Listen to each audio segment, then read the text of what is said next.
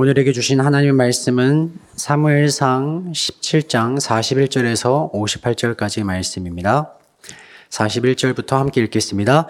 블레셋 사람이 방패된 사람을 앞세우고 다윗에게로 점점 가까이 나아가니라.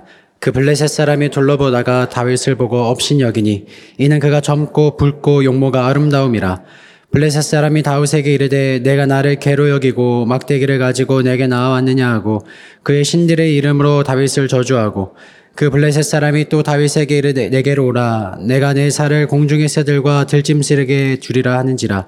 다윗이 블레셋 사람에게 이르되 너는 칼과 창과 단창으로 내게 나오거니와 나는 만군의 여호와의 이름 곧 내가 모욕하는 이스라엘 군대의 하나님의 이름으로 내게 나아가노라 오늘 여호와께서 너를 내 손에 넘기시리니 내가 너를 쳐서 내 목을 베고 블레셋 군대의 시체를 오늘 공중의 새와 땅의 들짐승에게 주어 온 땅으로 이스라엘의 하나님이 계신 줄 알게 하겠고 또 여호와의 구원하심이 칼과 창에 있지 아니함을 이 무리에게 알게 하리라. 전쟁은 여호와께 속한 것인즉 그가 너희를 우리 손에 넘기시리라 블레셋 사람이 일어나 다윗에게로 마주 가까이 올 때 다윗이 블레셋 사람을 향하여 빨리 달리며 손을 주머니에 넣어 돌을 가지고 물매로 던져 블레셋 사람의 이마를 치매 돌이 그 이마에 박히니 땅에 엎드려지니라. 다윗이 이같이 물매와 돌로 블레셋 사람을 이기고 그를 쳐 죽였으나 자기 손에는 칼이 없었더라. 다윗이 달려가서 블레셋 사람을 밟고 그의 칼을 그 칼집에서 빼내어 그 칼로 그를 죽이고 그의 머리를 베니 블레셋 사람들이 자기 용사의 죽음을 보고 도망하는지라 이스라엘과 유다 사람들이 일어나서 소리 지르며 블레셋 사람들을 쫓아 가이와 에그론 성문까지 이르렀고 블레셋 사람들의 부상자들은 사이아림 가는 길에서부터 가드와 에그론까지 엎드려졌더라. 이스라엘 자손이 블레셋 사람을 쫓다가 돌아와서 그들의 진영을 노력하였고 다윗은 그 블레셋 사람의 머리를 예루살렘으로 가져가고 갑주는 자기 장막에 두니라.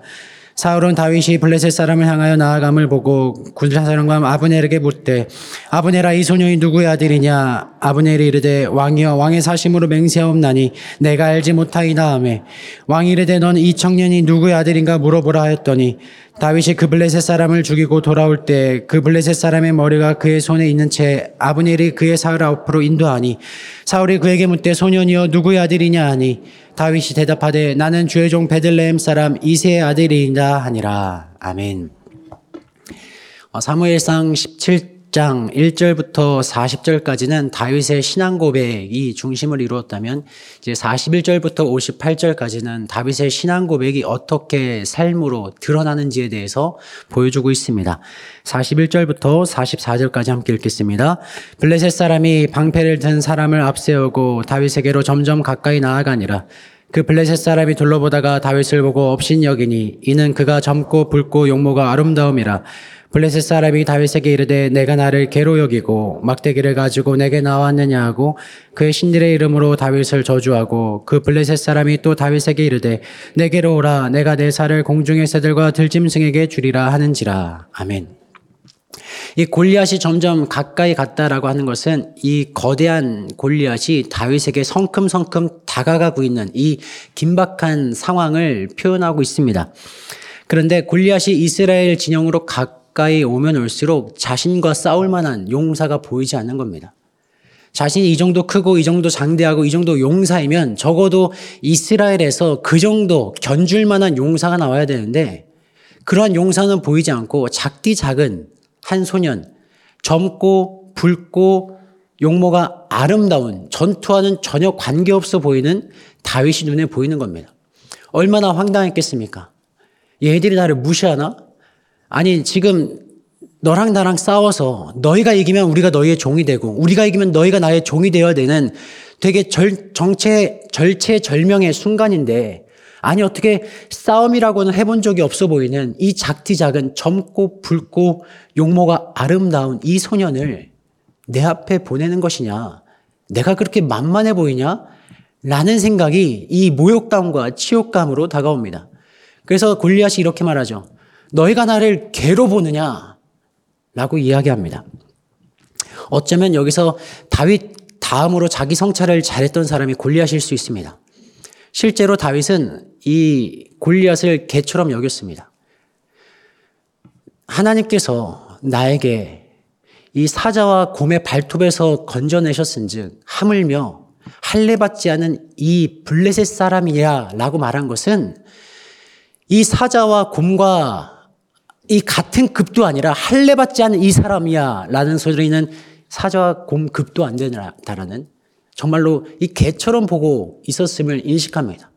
골리앗은 그것을 정확하게, 정확하게 알고 네가 나를 개로 보느냐라고 자성찰을 확실하게 합니다. 자, 45절부터 47절까지 읽겠습니다.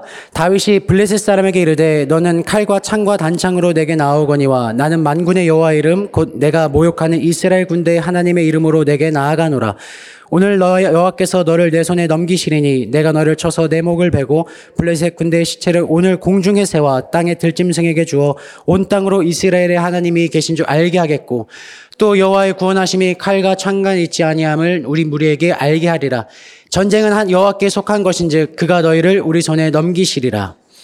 자, 다윗을 업신여기며 내가 나를 개로 여기느냐라고 말했던 이 골리앗에게 너는 칼과 창과 단창으로 내게 나오거니와 나는 내가 모욕하는 만군의 여호와의 이름으로 내게 나아간다라고 선포합니다. 보통 우리가 이 말을 들으면 되게 가슴이 웅장해집니다. 아니 이 절체절명의 순간에 까딱하면 내 목숨을 잃을 수도 있는 이 순간에 어떻게 다윗은 칼과 창과 단창으로 내게 나오지만 나는 만군의 여호와 이름 하나님으로 내게 나아간다 라는 말을 할 수 있었을까 라는 것을 보면서 대리만족을 느끼기도 합니다. 그런데 여러분 이 골리앗의 무기가 무엇입니까? 칼과 창과 단창입니다. 칼과 창과 단창은 그 당시 사람들이 의지하는 가장 좋은 무기였습니다. 상대방을 죽이는 무기이자 동시에 자신의 생명을 지켜주는 무기였습니다. 그래서 모든 군사들은 칼과 창과 단창을 가지고 있을 수밖에 없었습니다. 그런데 이 다윗의 무기는 무엇입니까? 지팡이와 물맷돌입니까? 아닙니다. 다윗의 무기는 하나님입니다. 너는 칼과 창과 단창으로 내게 나오지만 나는 네가 업신여기는 모욕하는 여호와의 이름으로 나아간다. 즉 하나님이 나의 무기이다 라고 선포한 겁니다. 그래서 다윗은 사울이 아무리 자신의 갑옷과 노트구와 칼을 주려고 했어도 그것을 거부합니다. 사용하지 않습니다. 왜냐하면 다윗의 무기는 칼과 창과 단창이 아니라 하나님이었기 때문에 그렇습니다. 그러면 여러분 왜 다윗이 이 전쟁에 참여했을까요? 지나가다가 아 사울이 이 골리앗을 이기는 사람에게는 자신의 딸을 주어서 딸과 결혼시켜서 왕위를 계승하게 하고 가문을 일으켜 세워주고 많은 재물을 주고 땅을 주므로 말미암아 아 내가 드디어 어, 기회를 잡았다. 내가 언제까지 양치기나 할 수 있을 수는 없지. 내가 언제까지 형들에게 이런 무시를 당할 수는 없지. 라는 마음으로 전쟁에 참여한 것이 아닙니다. 다윗이 전쟁에 참여한 이유가 뭡니까? 이스라엘 백성 가운데 하나님이 하나님 되심을 알게 하기 위함이었습니다. 이스라엘 백성들에게 칼과 창과 단창에 우리들의 생명이 우리들의 능력이 있지 아니하고 오직 전쟁은 하나님께 속하였음을 증거하기 위해서 전쟁에 참여했습니다. 그러면 여러분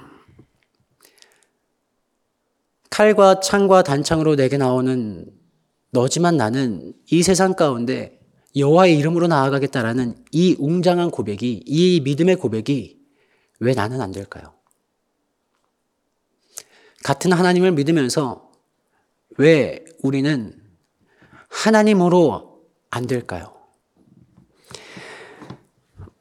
많은 사람들이 신앙의 목적을 하나님께 영광이라고 말을 합니다. 그러나 정말로 그 내면의 깊숙한 곳에 들어가 보면 하나님의 영광을 가장한 나의 영광이 많습니다. 하나님, 나한테 이것을 해주시면 내가 하나님께 영광을 돌리겠습니다. 하나님, 이 사업을 성공하게 하시면, 하나님, 내가 계획하고 있는 이것들이 잘 됨으로 내가 물질적으로 풍부해져서, 하나님, 내가 이 세상 가운데 영향력이 많아져서, 하나님, 내가 이 세상 가운데 무언가를 이뤄내서 하나님께 영광을 돌리겠습니다. 라고 기도합니다. 근데 잘 생각해 보면, 하나님의 영광과 내가 원하는 기도와는 전혀 상관이 없습니다. 하나님의 이름으로 하나님의 영광으로 아주 아름답게 포장했을 뿐이지 그곳에는 하나님의 영광과는 깊은 관련이 없습니다. 우리는 언제나 나의 영광을 하나님의 영광과 동일시합니다.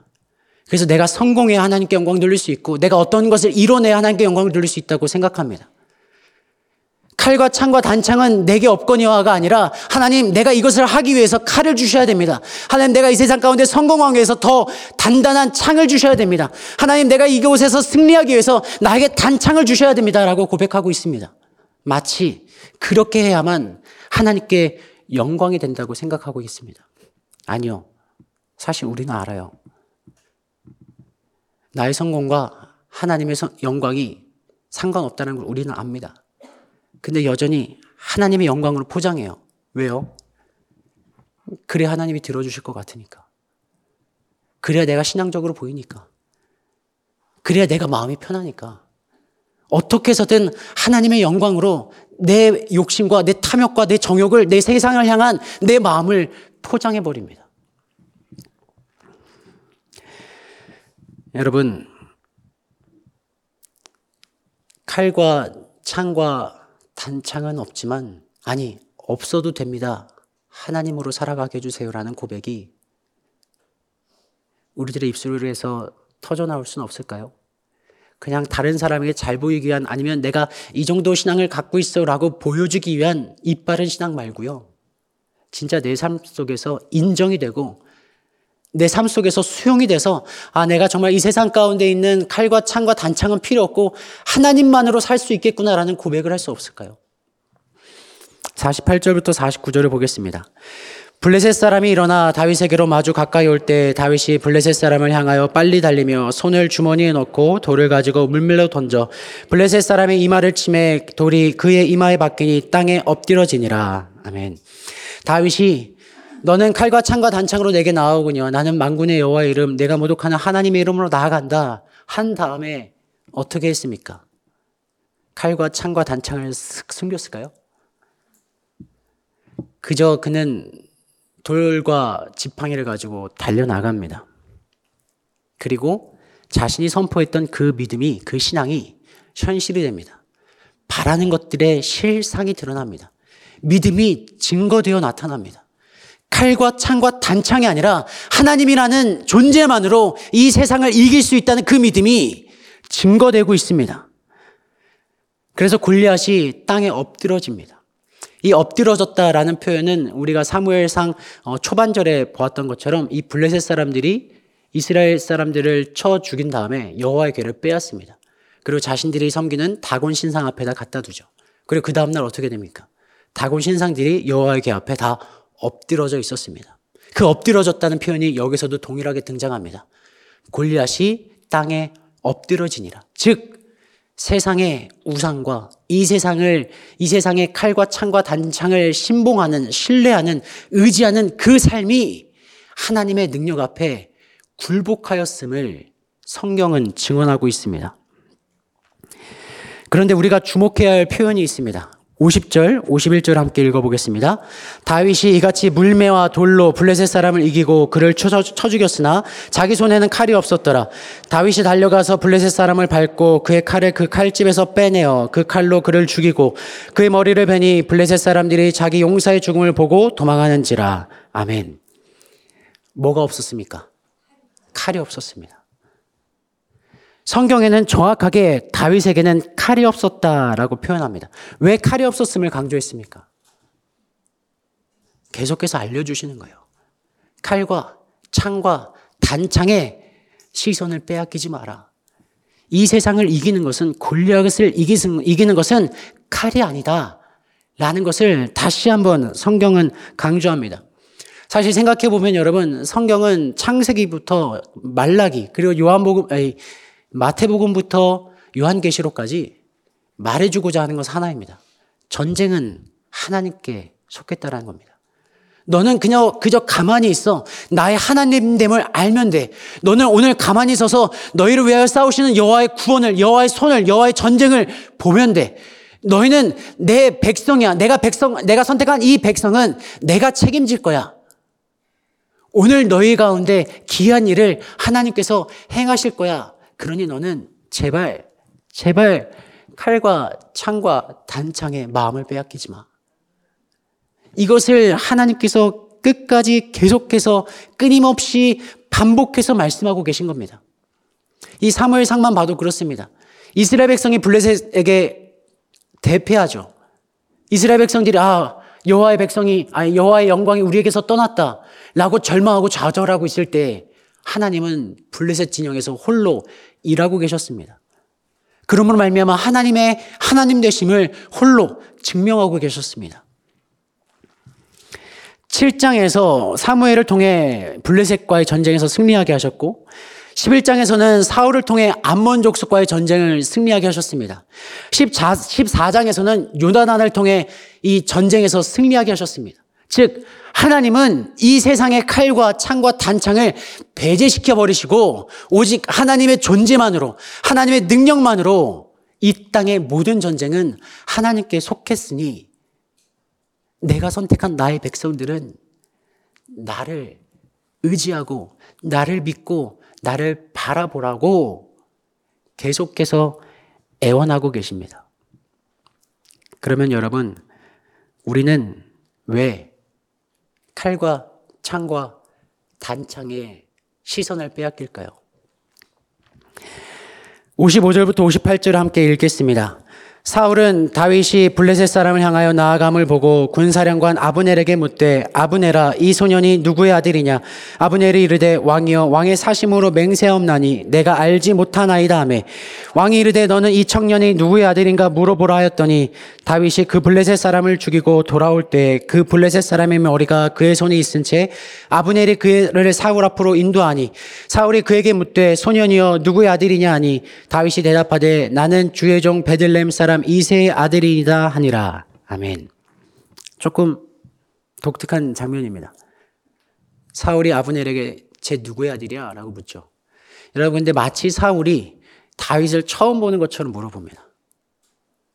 자신에게 수금을 타주기도 했고, 자신이 직접 옷을 입혀주면서 전쟁 나갈 수 있겠니? 라고 말하면서 이 신앙 대화를 했던 이 사울이 갑자기 제 누구의 아들이야? 라고 묻습니다. 또 재밌는 것은 이 군대 장관 아브넬이 모릅니다. 라고 말해요. 여러분, 군대 장관은 자신의 수하에 있는 사람들을 다 알고 인식하고 있어야 됩니다. 그래서 누군가가 물어봤을 때 거기에 대해서 적절하게 보고를 해야 하는 책임을 갖고 있는 사람이 군대 장관입니다. 근데 군대 장관이 몰라요. 라고 말하죠. 이상하죠. 그런데 왜 이 구절이 여기에 포함이 되었을까? 성경은 이 지극히 작은 자, 이름도 알려지지 않고 가문도 알려지진 이 작은 자를 통해서 하나님은 전쟁을 승리케 하신다라는 것이 상징적으로 드러나 있는 본문입니다. 자, 그러면 여러분, 우리는 다윗과 골리앗의 이 사건을 통해서 무엇을 배워야 할까요? 우리가 다윗에게 어, 초점을 맞춘다면 우리가 하나님을 향한 믿음을 가지고 이 세상과의 전쟁에서 승리할 수 있는 삶을 살아가야 된다라고 생각할 수 있습니다. 이스라엘 백성들과 우리를 동일시한다면 우리가 어, 이 우리 눈앞에 보이는 칼과 창과 단창에 너무 두려워하지 말고 너무 주눅들지 말아야 된다. 하나님께서 하실 것이다. 라는 것을 배울 수 있을 것입니다. 또한 우리가 굳이 골리앗과 동일시하자면 주제 파악을 잘하면 살자. 라는 식으로 어, 하나님의 말씀 배울 수도 있을 겁니다. 그런데 여러분 중요한 것은요. 우리가 이 본문을 통해서 알아야 되는 것은 다윗이 왜 이 전쟁에 참여했냐라는 거죠. 다윗의 목적은 단 하나였습니다. 하나님이 하나님 되심을 알게 하는 것. 그리고 이 전쟁은 여호와께 속하였다는 것. 이것을 풀어보면 이렇습니다. 나의 삶을 통하여서 나의 언어와 나의 행동과 나의 삶의 태도와 나의 방향성을 통하여서 하나님이 하나님 되심을 알게 하는 것. 그리고 내가 이 세상의 방법이 아니라, 이 세상의 기준이 아니라, 이 세상의 방향성이 아니라, 하나님의 말씀대로, 하나님의 방향성대로, 하나님의 뜻대로 이 세상을 승리하는 것. 이 다윗이 전쟁에 참여한 목적이었습니다. 그러면 여러분, 우리는 다윗과 똑같습니다. 칼과 창과 단창을 내려놓을 때가 됐습니다. 여러분, 여러분 스스로에게 진지하게 질문해 보시길 소망합니다. 하나님 한 분만으로 안 됩니까? 하나님 한 분만으로 부족합니까? 물론 세상의 칼, 세상의 능력, 세상의 물질, 세상의 권력, 세상의 영향력이 강해 보입니다. 커 보입니다. 능력 있어 보입니다. 확실해 보입니다. 그런데 여러분, 하나님이 그것보다 작습니까? 찬양으로는 너무 쉽게 주님 한 분만으로 만족해 라고 고백하지만 사실 우리는 주님 한 분만으로 만족하지 못합니다. 하나님, 내가 이 세상 가운데 성공함으로 하나님의 살아계심을 드러내게 해주십시오. 하나님, 나에게 물질의 복을 더하여 주심으로 말미암아 하나님께서 나에게 함께하고 계심을 증거하게 하여 주십시오. 하나님, 내가 이 세상 가운데 영향력을 나타내므로 말미암아 하나님이 나와 함께하심을, 하나님이 나와 동행하심을, 하나님이 내 기도에 응답하셨음을 세상 사람들에게 알게 하십시오. 라고 기도하는 것은 하나님을 향한 신앙 고백이 아니죠. 내가 잘 먹고 잘 살고 편하게 신앙생활 하겠다라는 하나님의 영광을 가장한 나의 욕심이죠. 나의 영광입니다. 여러분, 어, 칼과 창과 단창을 내려놓는 건 어렵습니다. 두렵습니다. 인정합니다. 이 세상을 살아가는 데 있어서 칼과 창과 단창이 있어야 합니다. 필요해 보입니다. 중요해 보입니다. 그렇게 느껴집니다. 그런데 여러분, 우리가 칼과 창과 단창을 갖는다고 해서 세상을 이길 수 있겠습니까? 나에게 아무리 단단한 단창이 있고, 나에게 아무리 날카로운 칼이 있고, 나에게 되게 긴 창이 있다 할지라도 그것으로 내가 세상을 이길 수 있겠습니까? 없습니다. 그렇다면 우리는 이 세상을 살아가는 방식 자체를 바꿔야 합니다. 칼과 창과 단창이 있어 보이고 능력 있어 보이고 내 삶을 지킬 수 있을 것 같아 보이고 이 세상 가운데 하나님의 영향력을 드러날 것처럼 보이긴 하지만 그것을 이제 내려놔야 합니다. 그리고 하나님의 능력으로 살아가야 됩니다. 칼과 창과 단창을 버린다는 것은 되게 어, 쉽게 표현하면은 이 세상을 살아가는 방법이 하나님의 방법으로 바뀌는 겁니다. 이 세상을 살아가는 방향성이 하나님께서 원하시는 방향성으로 바뀌는 겁니다. 이 세상을 살아가고 판단하는 기준이 하나님의 말씀으로 기준이 변화되는 겁니다. 이 세상에서 높아지려고 하는 나의 마음이 하나님께서 세우고자 하는 곳에 설 수 있도록 발버둥 치는 것이 칼과 창과 단창을 내려놓는 겁니다. 물론 어려울 겁니다. 힘들 겁니다. 칼과 창과 단창을 내려놓으려고 하는 그 순간부터 불안하고 두려워, 두려워지고 초조해질 겁니다. 그러나 여러분, 전쟁은 하나님께 속했습니다. 아멘 하고 저 문을 열고 나가시면서 칼과 창과 단창 하지 마시고요, 여러분. 정말로 우리의 삶 가운데 칼과 창과 단창을 내려놓는 훈련이 있어지기를 축복합니다. 힘들겠지만 그렇게 하나님의 능력으로 하나님의 존재만으로 만족하며 하나님께서 나를 위해서 싸우시는 그 손을 영, 이 영광을 볼 수 있도록 발버둥 친 우리들의 인생이 되었으면 좋겠습니다. 하다가 안 되면 자꾸 우리들의 마음과 시선이 이 세상의 칼과 창과 단창의 시선을 빼앗기게 되면 다시 이 자리에 나와서 하나님 칼과 창과 단창을 내려놓습니다. 하나님으로만 만족하고 하나님만 바라보게 하여 주옵소서라고 기도하고 다시 그렇게 나아가 살아갈 수 있는 저와 여러분이 되어지기를 주님의 이름으로 축복합니다. 함께 기도하겠습니다. 하나님, 나는 무엇을 붙잡고 있습니까?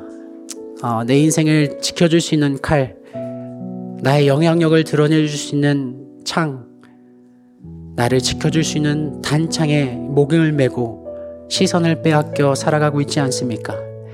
하나님, 나는 연약하고 부족합니다. 내 눈앞에 문제밖에 볼 수 없습니다. 그래서 칼과 창과 단창이 더 크게 보입니다. 그러나 하나님, 그 칼과 창과 단창 뒤에 이 모든 것을 운행하시며 주장하시며 인도하시는 하나님을 바라볼 수 있는 은혜를 허락하여 주옵소서.